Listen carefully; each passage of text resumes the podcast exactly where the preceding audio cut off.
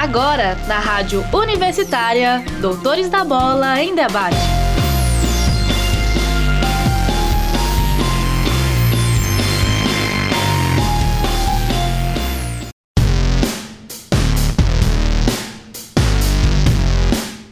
Sejam bem-vindos ao programa Doutores da Bola desta sexta-feira, dia 19 de março de 2021. No programa de hoje vamos conferir uma entrevista muito especial com a ex-jogadora e atual gestora do Departamento de Futebol Feminino do Goiás Esporte Clube, Patrícia Menezes. Além disso, vamos conferir a parte final da entrevista com as jornalistas Daniela Versiani e Rafaela Ferro sobre a pesquisa acerca da presença e participação feminina no Doutores da Bola. Também vamos saber tudo do mundo dos esportes e, claro, as informações acerca da paralisação do Campeonato Goiano de Futebol. A apresentação é de Ildeu Youssef, com as reportagens de Amanda Dutra, Augusto Araújo, Marcelo Augusto, Vitor Santos, Pedro Peralta e Iandre Raellen. Vem com a gente! Giro semanal.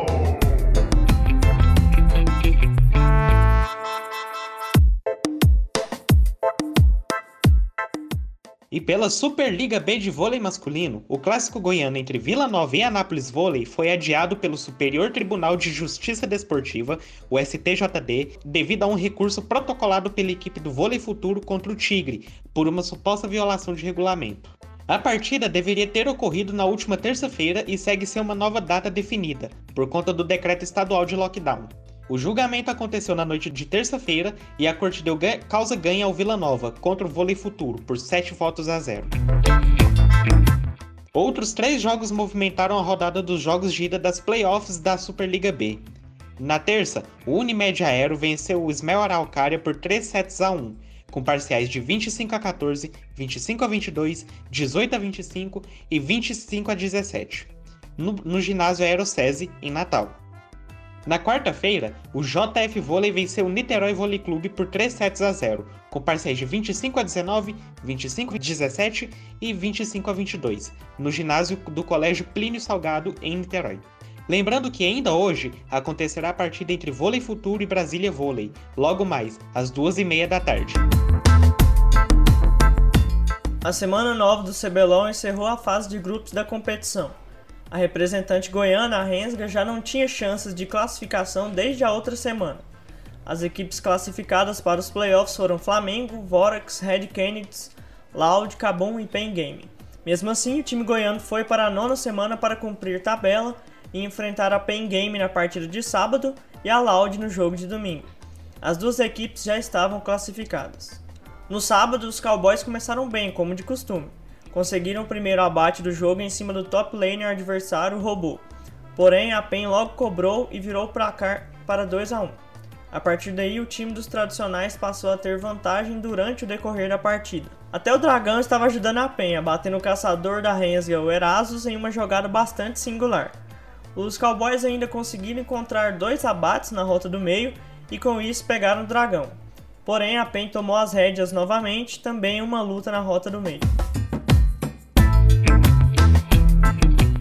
A PEN aproveitou de sua força e anotou dois aces consecutivos, abatendo todos os jogadores da Rensga.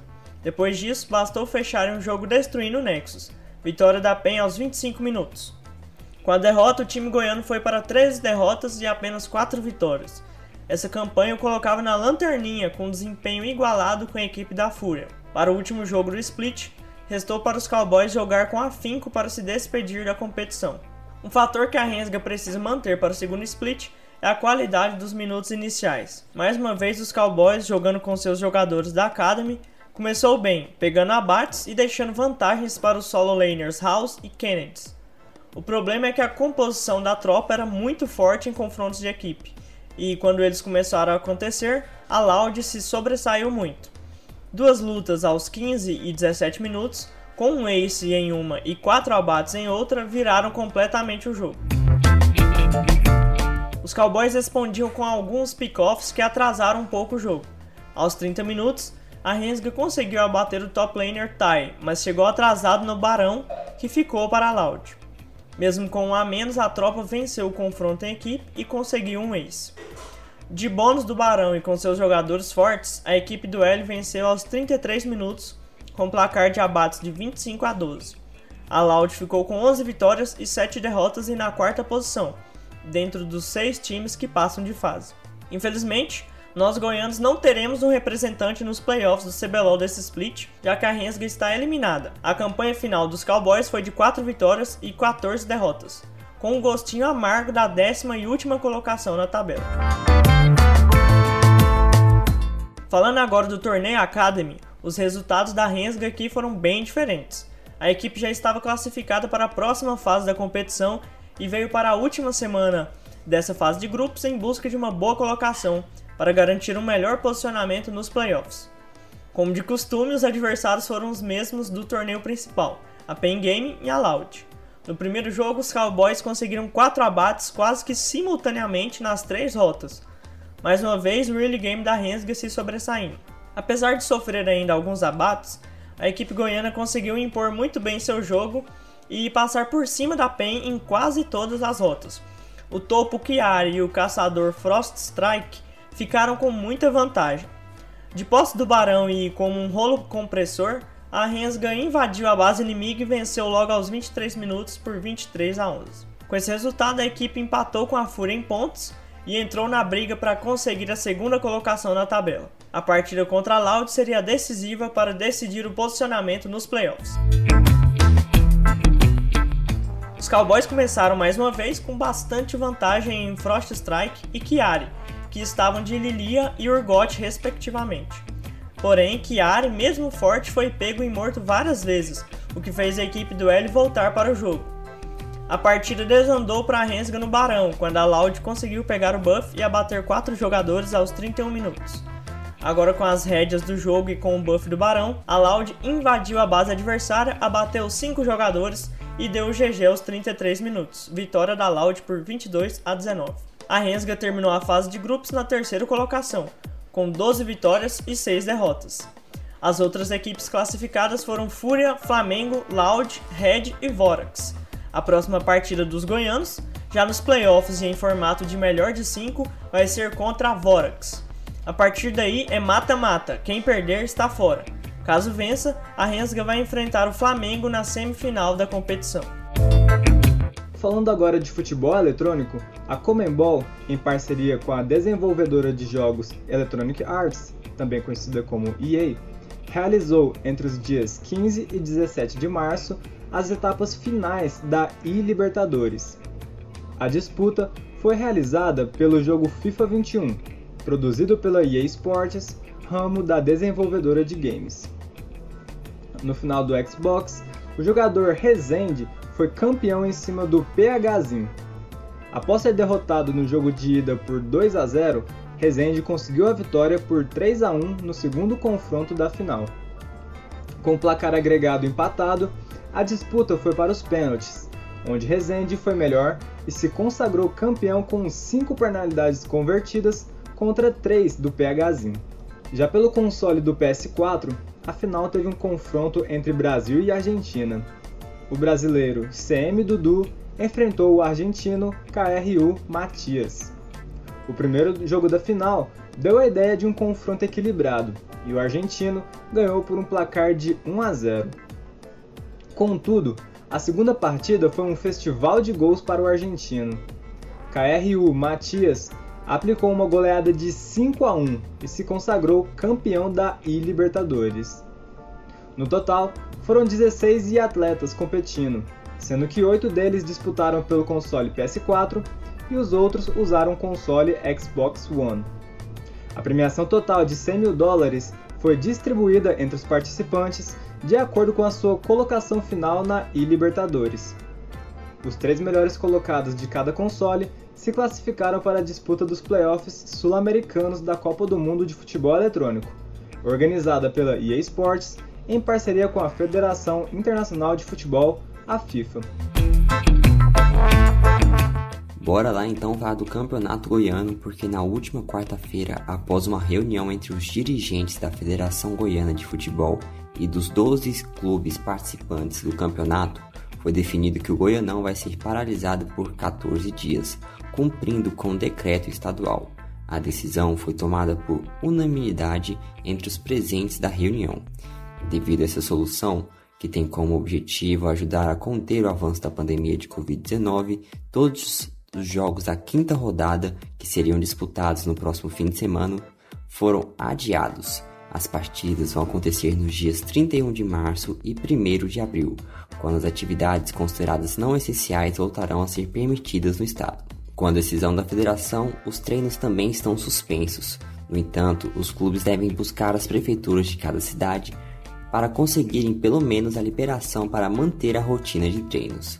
Mesmo com o adiamento dos jogos, a CBF decidiu adiar os jogos que estavam previstos para acontecer no estádios goianos pela primeira fase da Copa do Brasil.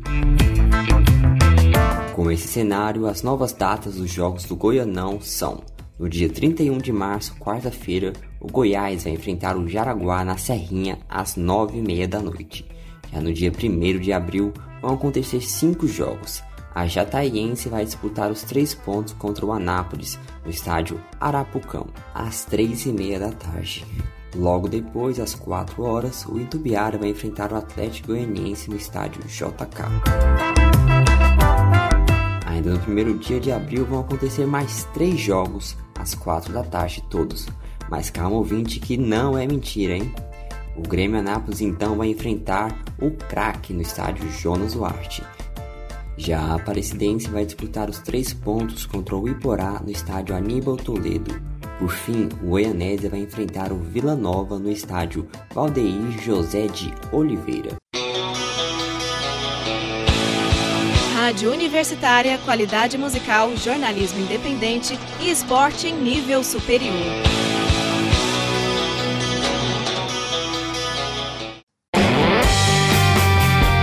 Prorrogação.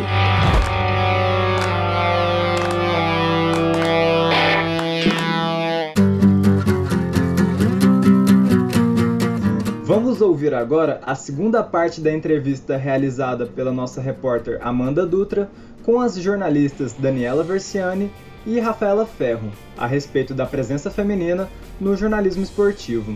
Vamos retomar com uma resposta da professora Rafaela Ferro a uma pergunta feita por nossa repórter sobre como estimular a inclusão de mulheres na área do jornalismo de esportes. Eu acho que a, a, educação libertadora, ela resolve muito, né? Mas é muito difícil a gente colocar ela em prática, principalmente nas condições que, que normalmente a gente tem, que é, é sempre... A educação no país é sempre permeada por muita dificuldade, né? E a gente tem um espaço que é de privilégio na, na UFG, na rádio universitária, que, em que o projeto que permite que o projeto exista, porque é uma permissão e um, eu sempre tinha, assim, reforçava com, com os alunos, de, principalmente no, no, processo da pandemia, de que a gente não pode perder esse espaço, de que é um projeto muito grande para a gente perder para que se perca o espaço, né?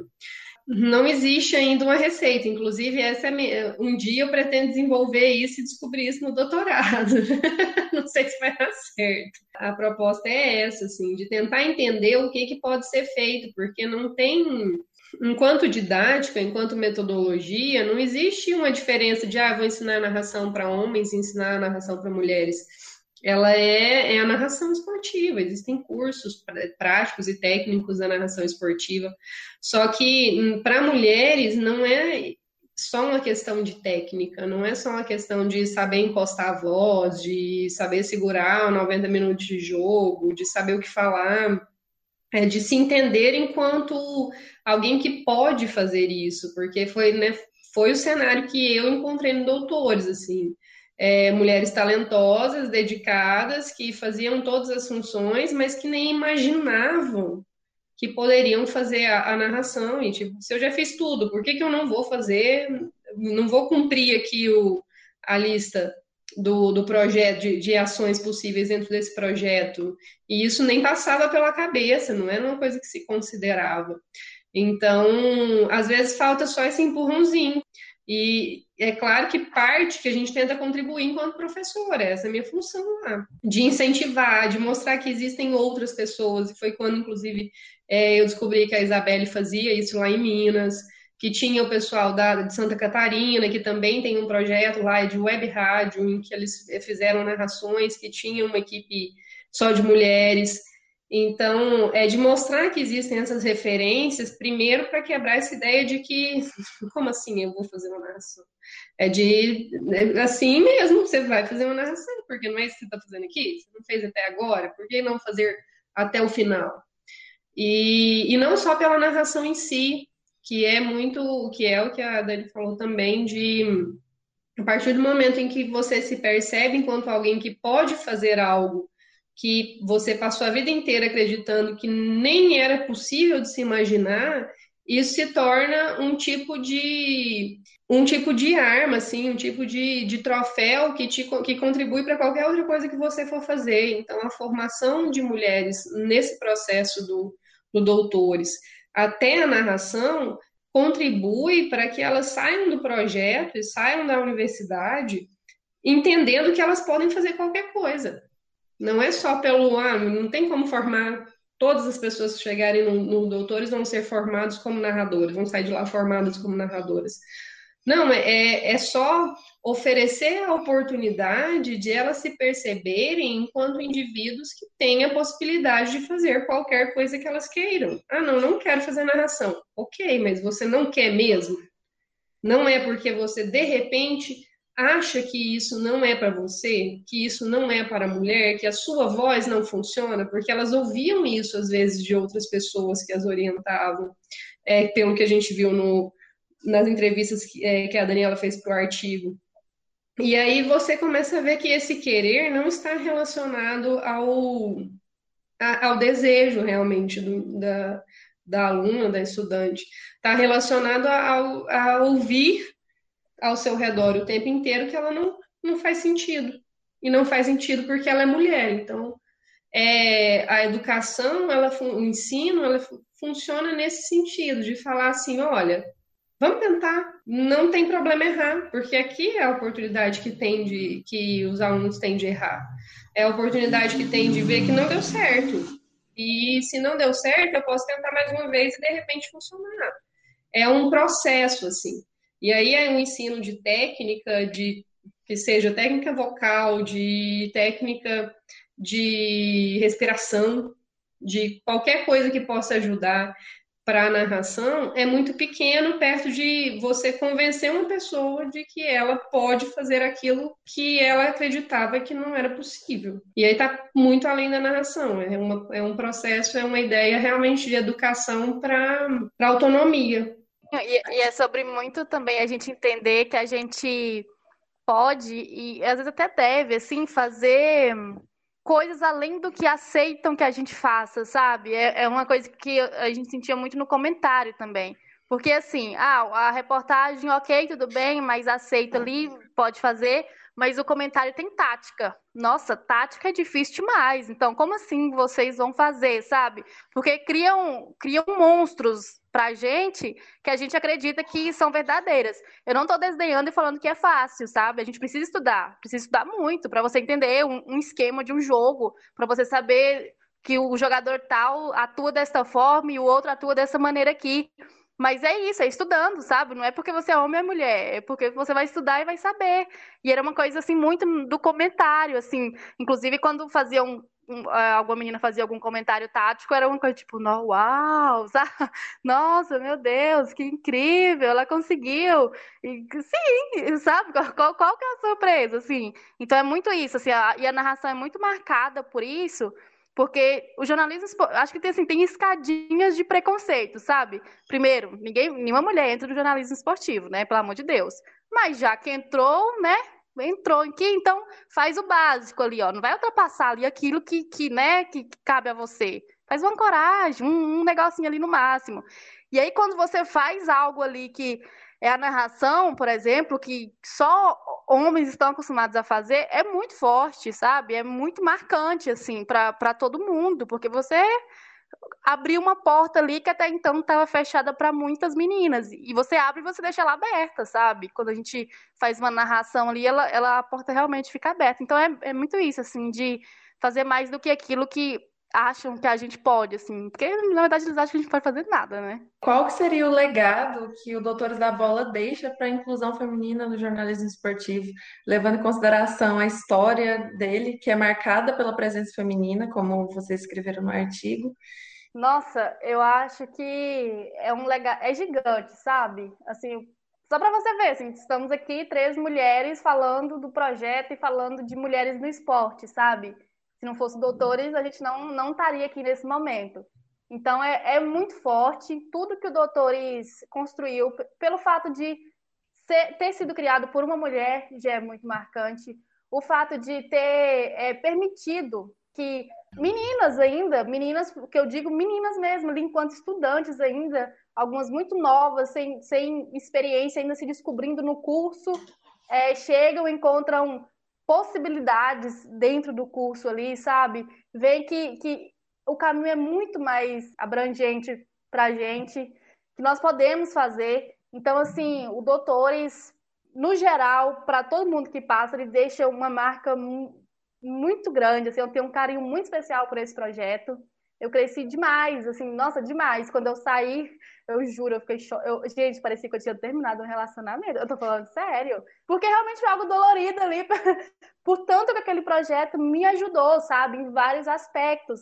Independente se a pessoa vai continuar no jornalismo esportivo ou não. Você aprende a, a ganhar improviso, você aprende coisas básicas do jornalismo que só no, no, nas aulas não é possível a gente aprender. E enquanto mulheres, assim, você vê outras mulheres fazendo coisas que, que você achava que não podia. Você ir lá e ser uma mulher que faz uma dessas coisas, sabe? É, é, é muito, é um privilégio gigante, assim, e é, e é, muito gratificante. Então, Doutores tem uma história linda, é, que eu acho que tomara que continue, pelo amor de Deus, é um projeto que não pode acabar por tudo, por dar muita oportunidade para muita gente que não encontraria isso fora de uma universidade, sabe? De uma universidade pública, assim, você pegar um estudante, uma estudante e colocar num estádio junto com outros profissionais, igualá-los ali, sabe? Então, assim, é um, é um legado gigante que, que eu espero que tenha uma, uma vida longa. Historicamente, o acesso das mulheres ao mercado de trabalho se deu muito pelo acesso ao ensino superior. Isso é comprovado e né, tem todo o registro histórico de como isso aconteceu em várias, em todas as profissões, em várias profissões. Então, o ensino superior, o acesso ao ensino superior, ele permite isso, né? Ele é, te dá uma competência, uma experiência que possibilita, te dá mais oportunidades para um mercado de trabalho. Não que isso resolva, não que isso vá garantir alguma coisa, não que isso faça alguém melhor do que alguém, não faz. Mas é, contribui para que você tenha um preparo mínimo para um mercado de trabalho que não dava oportunidade para as mulheres. A partir do momento em que essas mulheres elas têm uma formação, é mais difícil dizer não, que é o, o chute na porta que eu falei. É, é, falar, eu vou fazer isso e não importa se vocês estão felizes ou não com o fato de eu estar trabalhando aqui com isso que eu quero trabalhar. E também pelo, pelos concursos públicos e tal. É, o Doutores, ele oferece essa questão da experiência, né? Porque o rádio é um lugar que pede a experiência, essa experiência do improviso, como, como a Dani falou, a experiência de é, da locução, a experiência do ao vivo, de conteúdo, porque é, muitas vezes você não tem espaço para testar lá e para errar.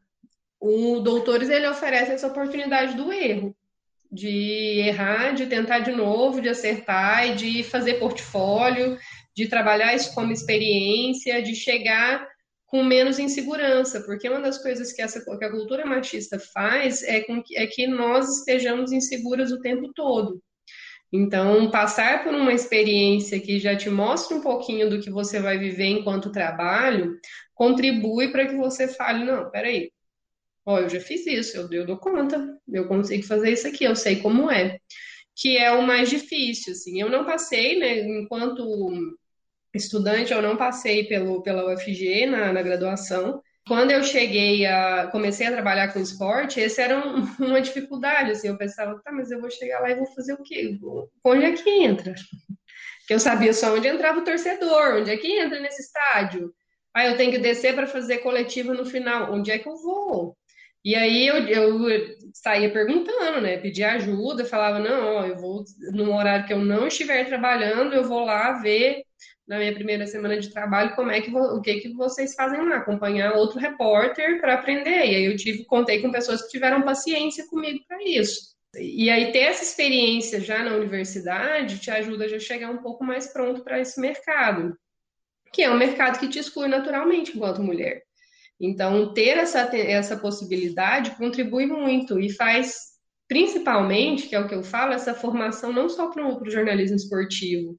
É muito importante para o jornalismo esportivo por ser essa área em que ainda, ainda tão permeada pelo preconceito, mas é importante para dar segurança, para trazer experiência, para oferecer vivências que contribuem com uma formação geral, uma formação que prepara também para as outras áreas e mais enquanto autonomia mesmo. Eu acho que é o grande legado, assim, é possibilitar que o estudante consiga é, acessar um pouco mais de autonomia. Bom, então por último, eu queria fazer uma pergunta para a professora Rafaela. É porque lendo um artigo dela no Medium, intitulado Eu Queria Ser Jogador de Futebol, encontrei um trecho bem pertinente para a nossa discussão que é esse aqui.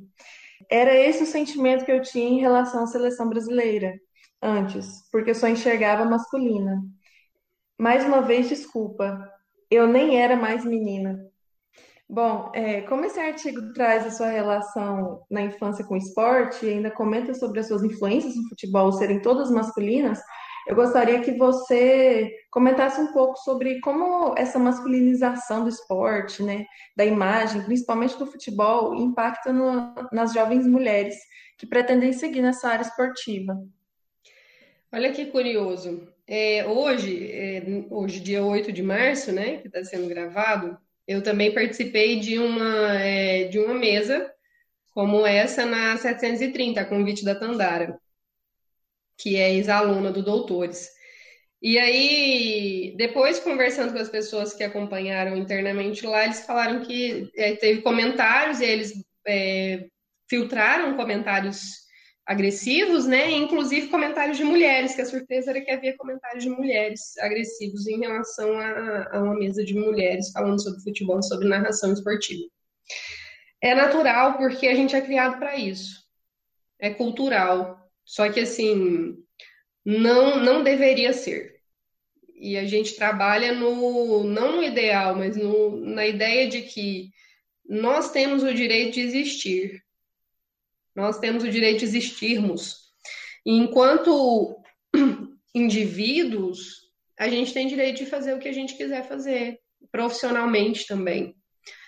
Se a gente quer trabalhar com jornalismo esportivo, a gente pode trabalhar com jornalismo esportivo. E se não permitem no mercado, que a gente faça o nosso mercado. Um dos, dos, uma das formas que isso está sendo feito, por exemplo, é ter muitas mulheres narrando competições de futebol feminino hoje. É um problema que, se de repente isso virar um gueto em que mulheres só narram competições femininas. Mas é um começo, é uma forma de você ter algum espaço. E a gente, como eu, a, a, Daniela citou, eu gosto muito de falar isso, que a gente vai puxando, né? Que só funciona se nós, enquanto mulher, mulheres, entendermos que para a gente ir, não basta ir sozinha, porque é mais difícil ainda de ficar e não há continuidade para isso. A gente tem que ir levar e tra ir trazendo quem a gente puder junto. Então, no jornalismo esportivo, a gente também tem que pensar que a gente precisa contribuir para fomentar o, o esporte feminino, as modalidades femininas, porque a mídia hoje trabalha apenas com o esporte masculino, com o futebol masculino, mas mesmo as outras modalidades, o que a gente acompanha cotidianamente são as modalidades, as modalidades masculinas prioritariamente. Então, é um exercício que chegando lá a gente também pode começar a fazer e deve começar a fazer. Porque, da mesma forma que há o estranhamento, quando a gente ouve a primeira vez uma mulher narrando um jogo de futebol, há um estranhamento quando a gente vê uma partida de futebol. E foi isso que, na época que eu escrevi esse texto, depois eu comecei a entender assim. Se você vai assistir uma partida de jogo de futebol feminino esperando o que você vê no futebol masculino, você não vai ver. Porque não é a mesma coisa. Porque existem características diferentes. Um jogo de futebol feminino, ele é, ele é um pouco mais lento, mas ele é muito mais pensado.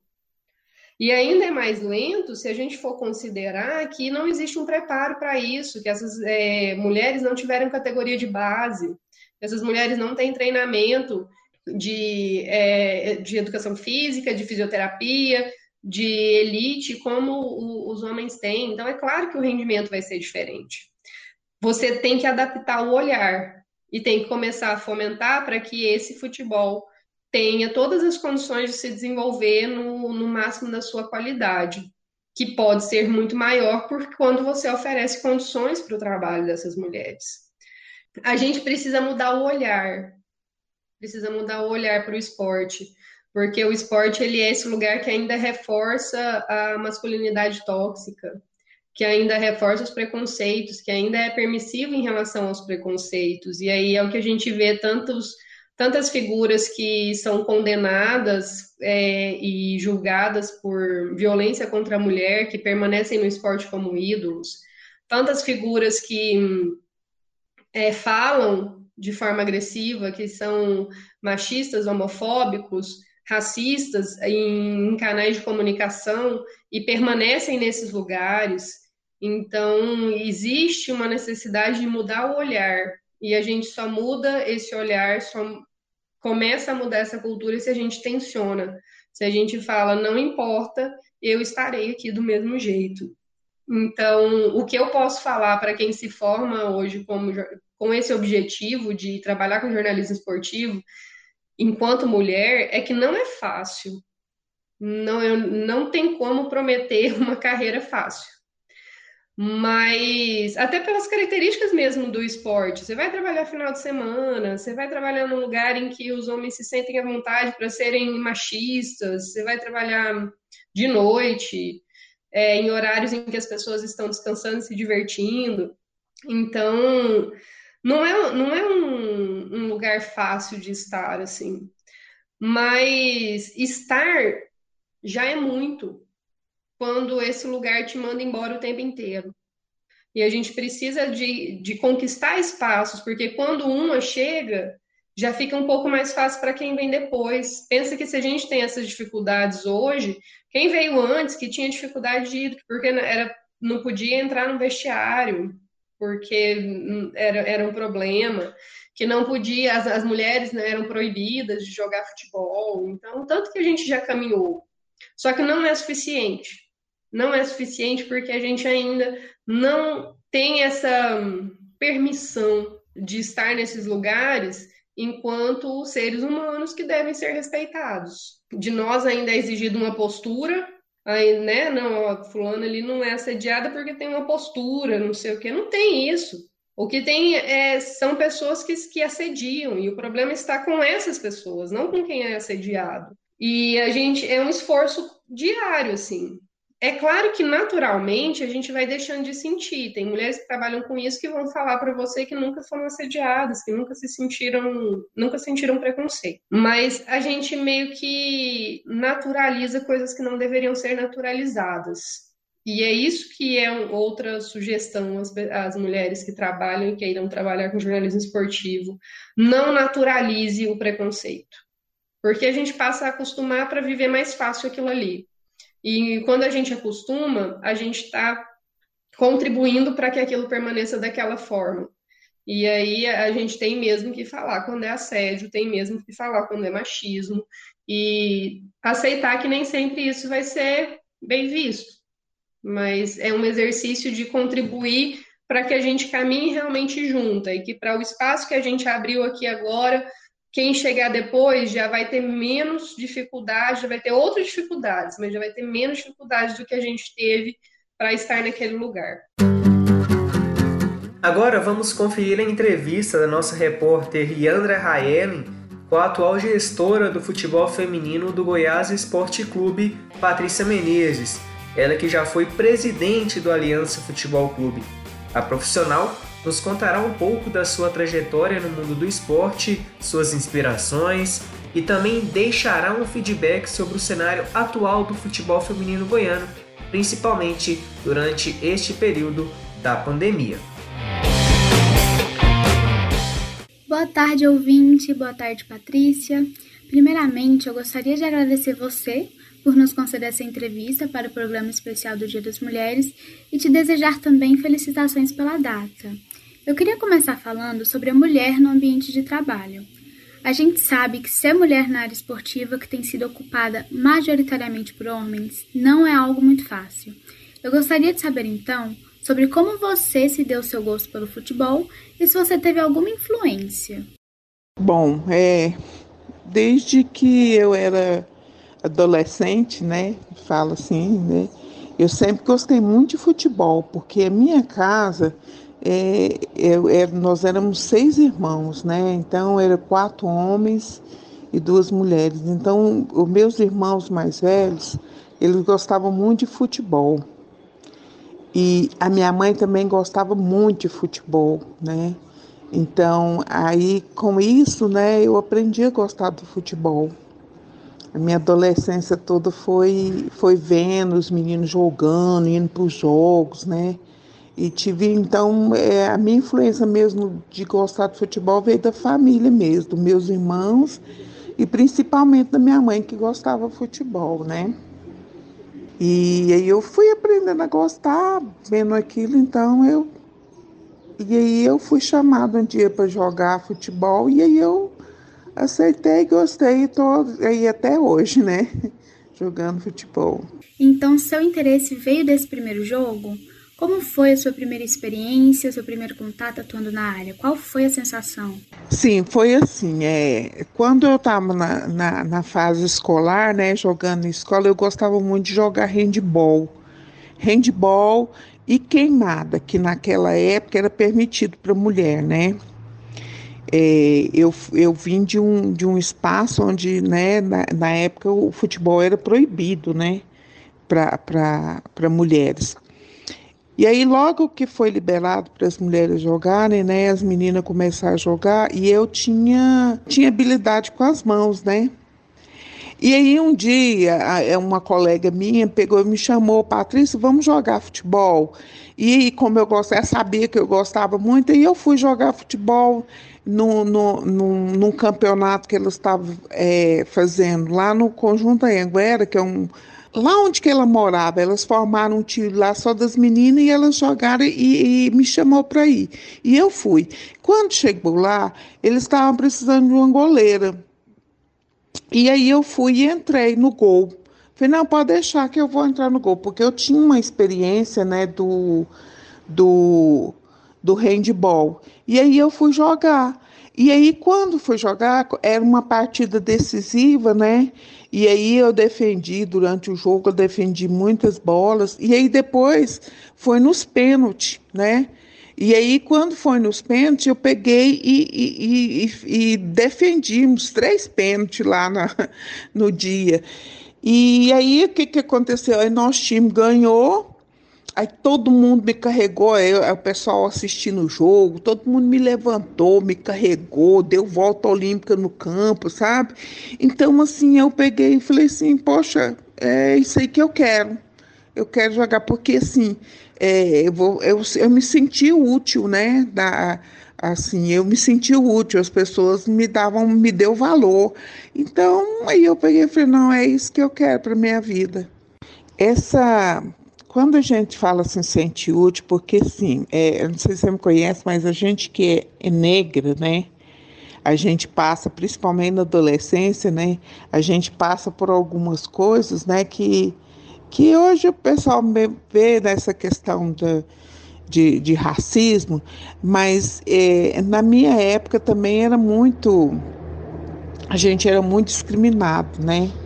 Então eu quase não tinha assim muita abertura é, é, as pessoas não me viam assim como uma pessoa é, que pudesse né estar tá tendo é, como se diz se, sendo útil né então geralmente a gente era sempre deixada para escanteio nas coisas né Às vezes ia fazer um jogo, chamava outras pessoas. Então, assim, na escola era a gente muito discriminada. Então, nesse dia desse jogo, para mim foi muito importante justamente por causa disso. Porque ali, ao defender o, o, os pênaltis lá e assim, ser útil, as pessoas me ovacionando, né? Então eu peguei e falei, poxa, aqui ninguém nem, nem quis saber da cor da minha pele, né? Todo mundo, né, é, me valorizou pelo, pelo ato que eu fiz. Então, foi muito importante esse jogo para mim, porque aí a gente vai, vai se descobrindo e o tanto que foi importante, né? É, eu me descobri, né, que eu poderia ser útil jogando. Um outro ponto é que você falou sobre sua maior influência vir da sua família mesmo, seus irmãos e sua mãe que também gostavam. Mas e fora de casa, na área esportiva? Você se interessava em alguma jogadora ou em algum jogador na época? É, na minha época, né, a gente não tinha é, é assim, jogadores como é, tem a Marta, né, a Cristiane, hoje que o pessoal se, se inspiram nela, né, para poder é, chamar como uma pessoa que tivesse influência tudo. Na minha época a gente tinha seleção brasileira, na época o goleiro da seleção era o Valdir Pérez. Então, é como era goleiro, eu me inspirava muito nele, né? né é, é, com ele, porque ele era da seleção, a gente acompanhava muito, né? Mas aí depois que eu é, fui conhecendo, é, o futebol feminino foi despontando, né? Aí eu comecei a, a conhecer o futebol feminino. É, naquela época não tinha essa facilidade que a gente tem hoje, né? De, de ver, tem internet, até mesmo televisão. Mas aí com o tempo eu fui conhecendo pessoalmente algumas goleiras e depois a, a Meg, né, que foi a, a goleira da seleção brasileira, né, por muitos anos, que foi uma grande influência aqui na minha vida e a gente e quando eu fui, eu fui integrante, né, da seleção brasileira em 1991. E eu tive a oportunidade de conviver com ela lá o período que eu estivemos em treinamento. Então, ela me ensinou muita coisa, né, é, como goleira e assim, eu tive muitas inspirações delas, assim, dela, né, para para lutar pelo futebol feminino, sabe? Então ela foi uma grande inspiração também. Quando estivemos juntas né, na, na, na seleção brasileira, eu, a Beca, foram, eram cinco goleiros na época, que a gente fez um treinamento em 1991, pra, preparando para o primeiro campeonato né, mundial. E aí eu já estava com 28 anos, né? E aí um dia eu falei para ela, né, conversando com a Meg, né, e eu falei assim para ela assim que eu cheguei quando é, naquela época o futebol feminino estava dando uma estrutura melhor, né? Aí eu peguei e, e, e coloquei assim, nossa, eu tô é, agora que o futebol feminino está evoluindo, eu já estou né, com a idade bem avançada e eu já não, eu queria ter nascido antes, né, é, quer dizer, eu queria ter nascido depois para ver essa evolução. Só que aí ela pegou e falou para mim, falou assim, não, Patrícia, você você tem que estar tá aqui, você está no momento certo, porque você tem que abrir caminhos, né? Nós aqui, aí ela incluiu nós aqui, que estamos aqui nessa idade, nós estamos aqui abrindo caminho para outros que virão, né? E isso aí foi muito inspirador para mim, né? Porque quando eu voltei da seleção, que eu voltei para cá, para Goiás, então eu, eu coloquei como objetivo na minha vida, né? Lutar para o futebol feminino daqui de Goiás evoluir, né? É, infelizmente a gente não dá conta, né? Eu, nós, eu, a gente fez de tudo para que o futebol daqui evoluísse, né? Mas aqui é, o futebol feminino acabou também, graças a graças também a, a minha pessoa aqui, que não deixa o futebol feminino acabar, mas evoluir eu não consegui fazer, né? Com que o futebol feminino daqui evoluísse, porque é, foge um pouco né, da, das nossas mãos, né? Não, não basta só a gente querer, né? Tem muita coisa por falta, né, que atrapalha essa evolução do futebol feminino. Aproveitando que você citou agora há pouco, você foi goleira da seleção brasileira em 1991. Inclusive, foi a primeira goiana a defender a camisa verde-amarelo. Você poderia nos contar como foi a sua trajetória até se ver dentro da seleção? E por quantas vezes você defendeu a camisa? Naquela época, é, tinha uma pessoa que era, foi muito influente também do futebol feminino, que era o Eurico Lira. Ele era dono de um clube do Rio de Janeiro, o Esporte Clube Radar. E se a gente tem futebol feminino hoje também, é, foi por, por culpa dele, né? Culpa dele, né? Ele que, que ajudou muito o futebol feminino na época. E ele saía assim nos estados, né? Pegando as melhores jogadoras, colocando na equipe dele. Até que ele pegou, quando foi regularizado o futebol feminino e tudo, ele, ele pegou e, e, e montava seleções, viajava fora, ia para o exterior, né? Jogando lá. E aí, quando foi feito, ia ser realizado o primeiro campeonato mundial de futebol feminino, ele saiu viajando nos estados e escolhendo as melhores jogadoras do estado e formando a seleção. E aí foi quando ele pegou, veio aqui, nós fizemos um jogo amistoso aqui, no, foi lá no Serra Dourada que aconteceu, um jogo amistoso em duas equipes. Ele deu uma avaliada nas meninas e me chamou, chamou eu e, e a zagueira da minha equipe também, que era a Dora, Maria Auxiliadora. E nós fomos para lá para um período de treinamento. Então só foi só foi é, eu eu estive na seleção brasileira só no período de treinamento.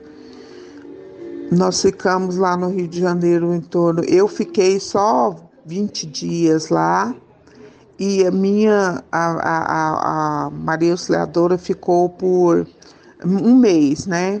Eu tive que vir embora porque quando eu fui eu eu tinha, uma, um, eu tinha ganhado a minha primeira filha, Ana Júlia. Ana Júlia tinha 10 meses e ela ainda amamentava. Eu fui convocada, não pude recusar o convite, tive que ir, porque eu não ia recusar.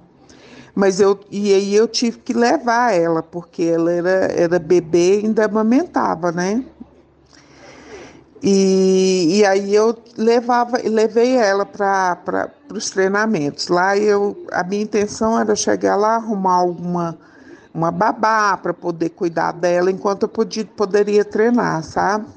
Só que lá a gente ficou no, no a escola do Exército do, do Rio de Janeiro, a ESEFEX, né, a Escola de Educação Física, lá na URCA, e era fechado lá, né?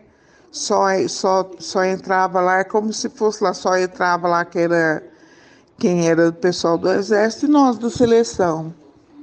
E eu não conseguia arrumar uma babá para cuidar dela. Aí quem cuidava dela lá eram as meninas. Às vezes tinha uma, é, tinha uma menina que estava machucada, às vezes uma pessoa, alguma, uma, tinha uma supervisora lá que olhava ela para mim. Mas foi muito, assim, foi muito complicado, mas eu pude tá lá, ver os treinamentos, participar, e, mas aí no primeiro corte que teve, né, porque a gente estava lá no período de treinamento, depois do, dos 20 dias lá, o primeiro corte foi meu, mas e aí o, o treinador falou que foi por conta, né, da, da, da neném, porque a neném às vezes ela chorava, né, minha filha chorava lá é, na, na hora do treinamento.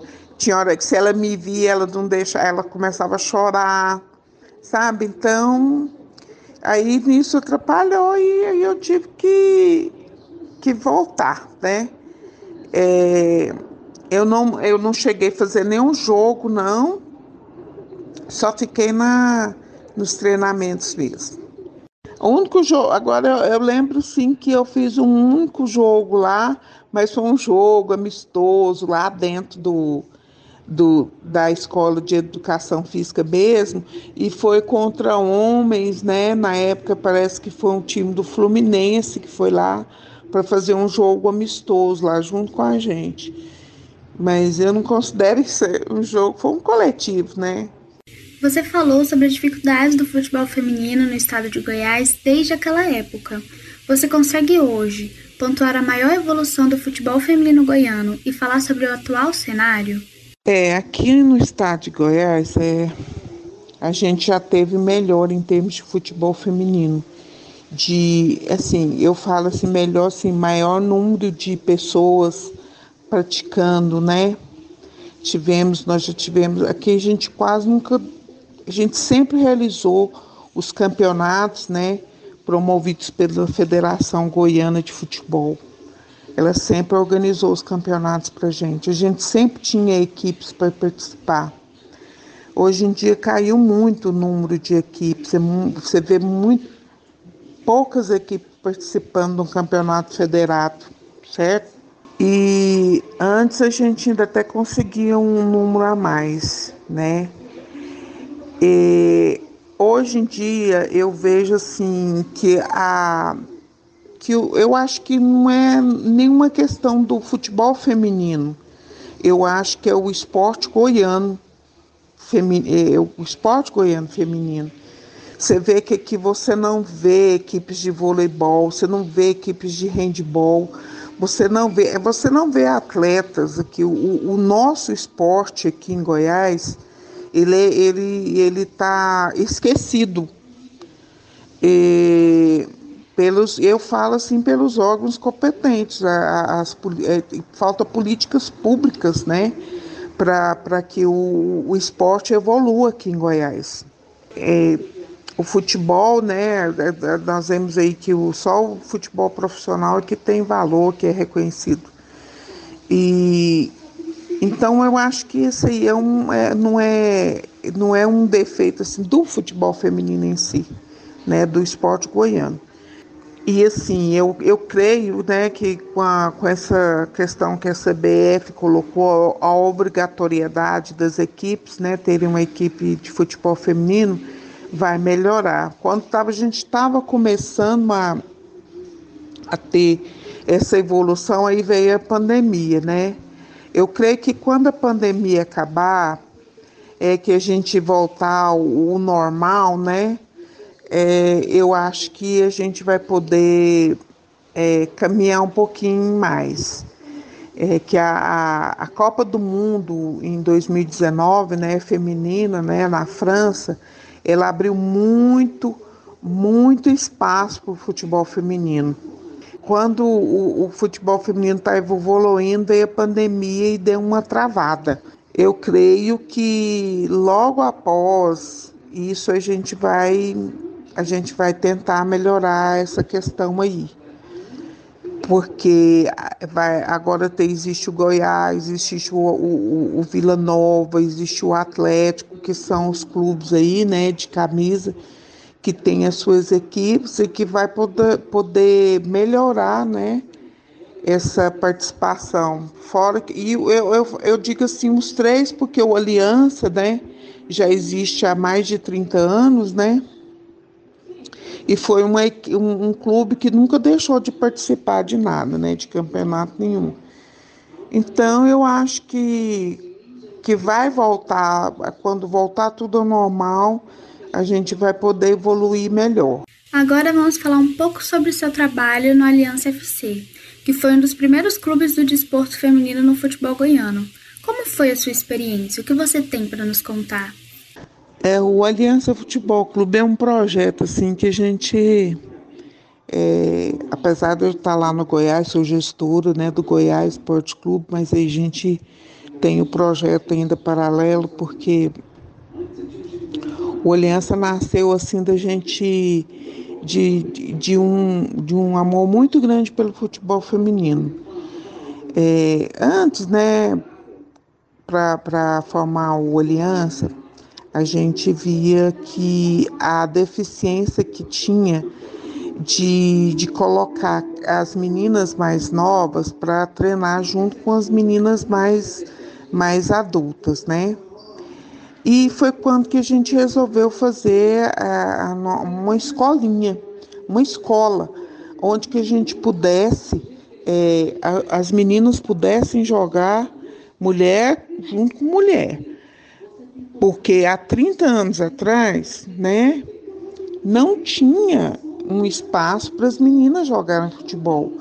As meninas, até hoje, né? Muitas, muitas meninas aí jogam nas escolinhas aí, elas jogam é, junto com na turma com os homens, com os meninos, né? E lá a gente formou o Aliança para dar, é, dar oportunidade para as meninas jogarem junto com as meninas mesmo, certo? Então nós montamos esse projeto, que é um projeto social, não tem fins lucrativos, para a gente pegar e, e, e, sempre ter meninas. Então era é como se fosse uma base, a gente pegando as meninas para completar a nossa equipe adulta e formando e dando isso. E foi uma experiência boa, porque onde ali a gente, eu, eu, eu sou um misto de eu fui presidente, é, fui supervisora, eu cuido de tudo, da documentação, cuido, dava preparação física. Tudo isso é, é eu, eu faço um misto de tudo, né? E até lavadeira, até lavar as coisas, o uniforme das meninas, tudo eu, é, sou eu que faço. Então, isso tudo em conjunto com, a, com meu marido e agora atualmente com minha filha também, que é, é, ela nos ajuda, né? Todo mundo, minhas filhas todas ajudaram ah, na, no, no, no Aliança. Então é foi uma é uma experiência boa porque eu falo assim que não acabou ainda, né? E a gente está lá, é, revelando talentos, é, colocando as meninas para jogar, dando oportunidade para todo mundo. Lá a gente não tem discriminação. Quem sabe jogar, quem não sabe, a gente dá oportunidade para quem quer jogar futebol feminino. Sabe ou não, entende ou não, participa, quer, quer, tem habilidade ou não, ela sempre vai ter o espaço lá no Aliança Futebol Clube. E sobre o seu atual trabalho como gestora no Goiás, como é a sua experiência? Nossa, foi assim, é uma realização, né, para mim. Como que eu a batalha há 40 anos pelo futebol feminino, né? E, e assim, o trabalho, quando a gente recebeu o convite, né, para estar tá indo lá para gerir o departamento feminino do, do Goiás, para a gente foi uma. Eu falo para a gente porque foi meu marido, minha filha também junto, porque a gente trabalha trabalhando todos esses anos, né? E aí a valorização vem do reconhecimento, quando reconhece que o trabalho da gente tem valor, né? E nos, nos dá a honra, né? Porque a gente sentiu, eu a gente sente muito honrada de estar representando o Goiás, que é o como se diz, é um dos melhores clubes né, aqui do Centro-Oeste. E assim, a gente foi para lá na, na, questão de gerir o departamento feminino e fomos. E a, a principal coisa que a gente conseguiu lá foi com que o Goiás é, pudesse remunerar as nossas atletas, né? Que foi um sonho que a gente sempre quis, né? Era de poder é, remunerar as atletas. A gente no Aliança, quando a gente está lá no Aliança, a gente vive de projetos, né?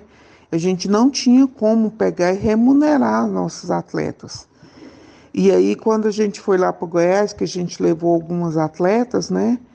E aí elas puderam, quando chegou lá, elas foram é, contratadas, né, profissionalmente.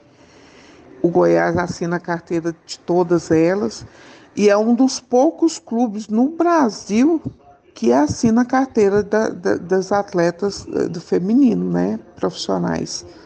Então é um dos poucos clubes. Então quando a gente foi lá o nosso coordenador, o Arlen Menezes, né, nos chamou para gerir lá e a primeira coisa que ele pegou e falou assim que iria, que nós iríamos receber por isso, que as atletas seriam contratadas, né? E iriam ser remuneradas. Então isso para a gente foi muito importante, porque as meninas, né, vão é, não sobreviver, mas elas vão ter o rendimento delas, né, através do que elas praticam, que é o futebol que é o sonho de todo mundo. O sonho de todas elas é poder receber do trabalho delas, que elas, que a maioria delas, né, só tem como a é, profissão o futebol. É, a gente ainda não alcançou, não, nós ainda temos que alcançar mais, né? Que ainda falta mais algumas coisas para a gente alcançar, mas é igual falei para você anteriormente, a, a pandemia ela ela veio para assim, ela, ela veio para a gente descobrir muita coisa e tudo, né? Mas a gente agora, nesse momento de pandemia, a gente queria tanto poder fazer mais coisas e tudo, e a gente está assim, impedidos de poder é, produzir mais, né? Ter visibilidade. Então, todas essas coisas, a gente é, são coisas assim que a gente quer alcançar, quer quer, é, quer alcançar maior número de pessoas para assistir, é, mostrar mais o nosso trabalho, mas infelizmente com essa questão da pandemia a gente ficou um pouco travada. Mas eu, eu, eu espero que quando tudo isso acabar a gente vai poder é, mostrar o verdadeiro valor do futebol feminino. Voltando um pouco agora em uma das suas falas, você citou sobre uma dificuldade com sua primeira filha, quando você estava lá no treinamento da seleção brasileira. Falando em momentos difíceis, qual foi a maior dificuldade que você precisou enfrentar nesses anos de trabalho? É, o maior problema que a gente encontra dentro do, do esporte mesmo é a visibilidade né, que a gente não tem. Então, é, é uma dificuldade imensa é porque a mídia, né, ela não, ela, ela não valoriza quem não, quem não dá retorno, né? E se, se o, futebol feminino não dá retorno, é, empresário nenhum, né, empresa nenhuma, empresário nenhum quer patrocinar uma equipe, né? E o que eu acho que é a maior dificuldade é isso, a gente colocar o nosso produto na vitrine para as pessoas verem, reconhecer o valor, dar valor, o empresário é, ver o retorno da, daquilo que, que ele produziu, né, do patrocínio. É isso que é o que mais é a maior dificuldade que eu acho dentro do, do esporte, né? É a visibilidade. Se a gente conseguisse alcançar mais público, mais gente praticando, mais gente patrocinando, mais, é, mais empresas, né?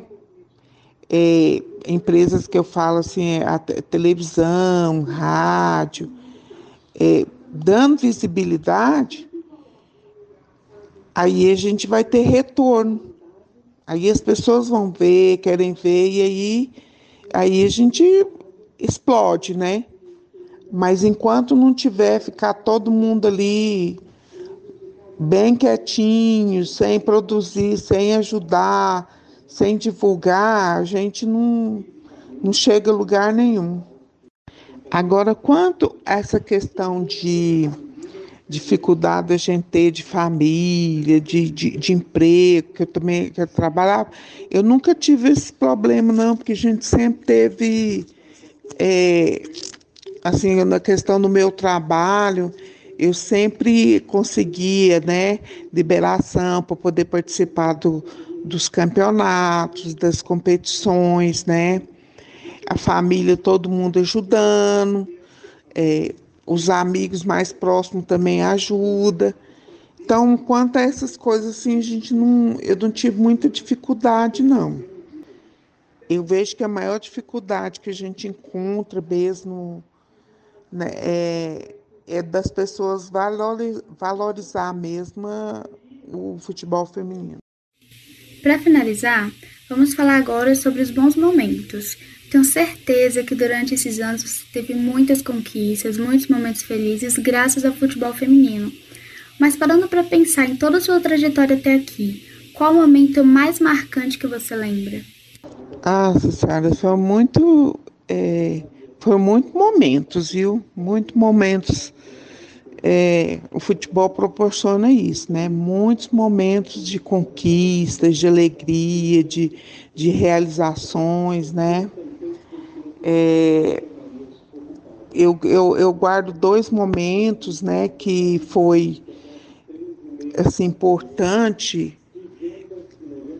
pra, na, dentro do futebol feminino foi quando a gente foi jogar em Manaus, na Liga Sub-20, a nossa equipe lá disputando lá com é, disputando lá a fase final da Liga Sub-20, nós e na Arena Amazônia lá onde que foi um estádio onde que teve é, a, a, a Copa do Mundo, né? Nós jogamos lá contra a equipe do Vasco da Gama e nós ganhamos do Vasco da Gama lá é, de, de 2 a 1 um, e a Arena Amazônica lotada, 17 mil pessoas assistindo, né? Então foi um momento muito emocionante, né? É, foi muito marcante. É, quando a gente disputou também, quando na época que eu fui para a seleção também foi um momento muito marcante para mim, que fui na seleção, tá certo. Mas assim, eu, eu gosto de ver as coisas assim bem em conjunto mesmo, né?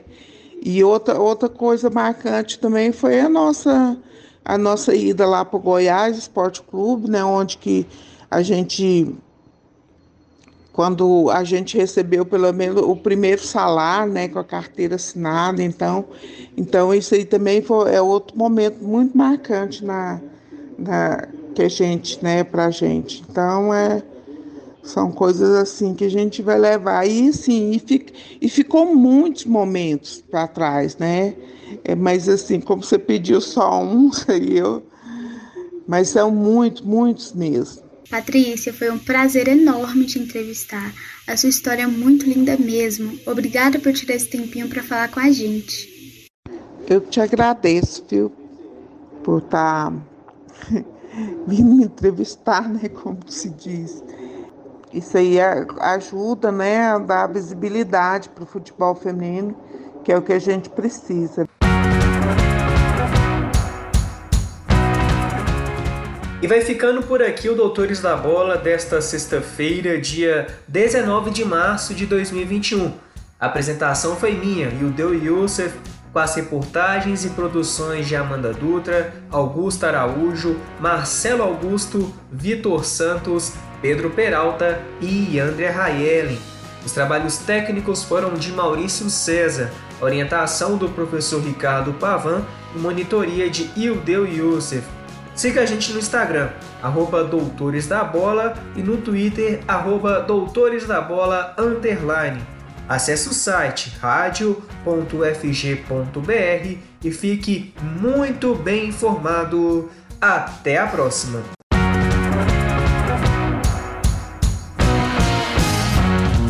E fica por aqui o Doutores da Bola em Debate. Programa sobre esportes feito por estudantes de jornalismo da Universidade Federal de Goiás.